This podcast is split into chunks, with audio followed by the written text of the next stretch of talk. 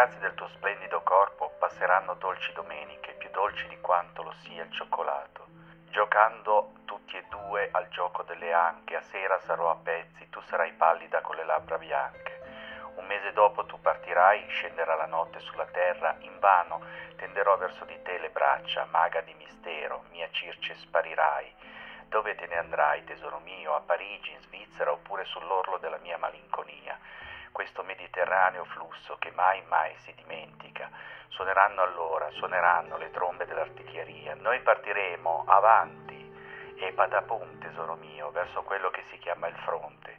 Chissà, farò delle prodezze come fanno gli altri soldati in onore delle tue belle chiappe, dei tuoi dolci occhi vaghi e delle tue divine carezze, ma nel frattempo aspetto, aspetto i tuoi occhi, il tuo collo, il tuo gran culo, non debba aspettare a lungo la bella truppa delle tue bellezze, amica mia, dai seni palpitanti. E vieni dunque perché t'amo, e io canto in tutti i toni, cielo nuvoloso, la notte tenebrosa, la luna procede a tastoni, un'ape sopra la crema. Questa era una poesia di Guillaume Apollinaire, che è uno pseudonimo di un nome che non riesco a pronunciare perché è un nome polacco. È nato nel 1880 a Roma ed è morto a Parigi nel 1918, quindi molto giovane. È stato un poeta importantissimo, uno scrittore, un critico d'arte e un drammaturgo.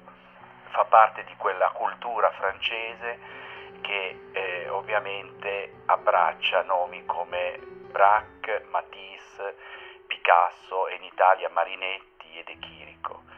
Tra l'altro Apollinaire è stato lo scopritore di un Picasso giovanissimo, ancora sconosciuto ai più. Ha pubblicato alcune raccolte di poesie, tra le quali la più famosa è eh, I Calligrammi oppure le, le 11.000 verghe. Apollinaire fa parte anche lui del movimento surrealista francese. Buon intervallo a tutti da Antonio Sixti.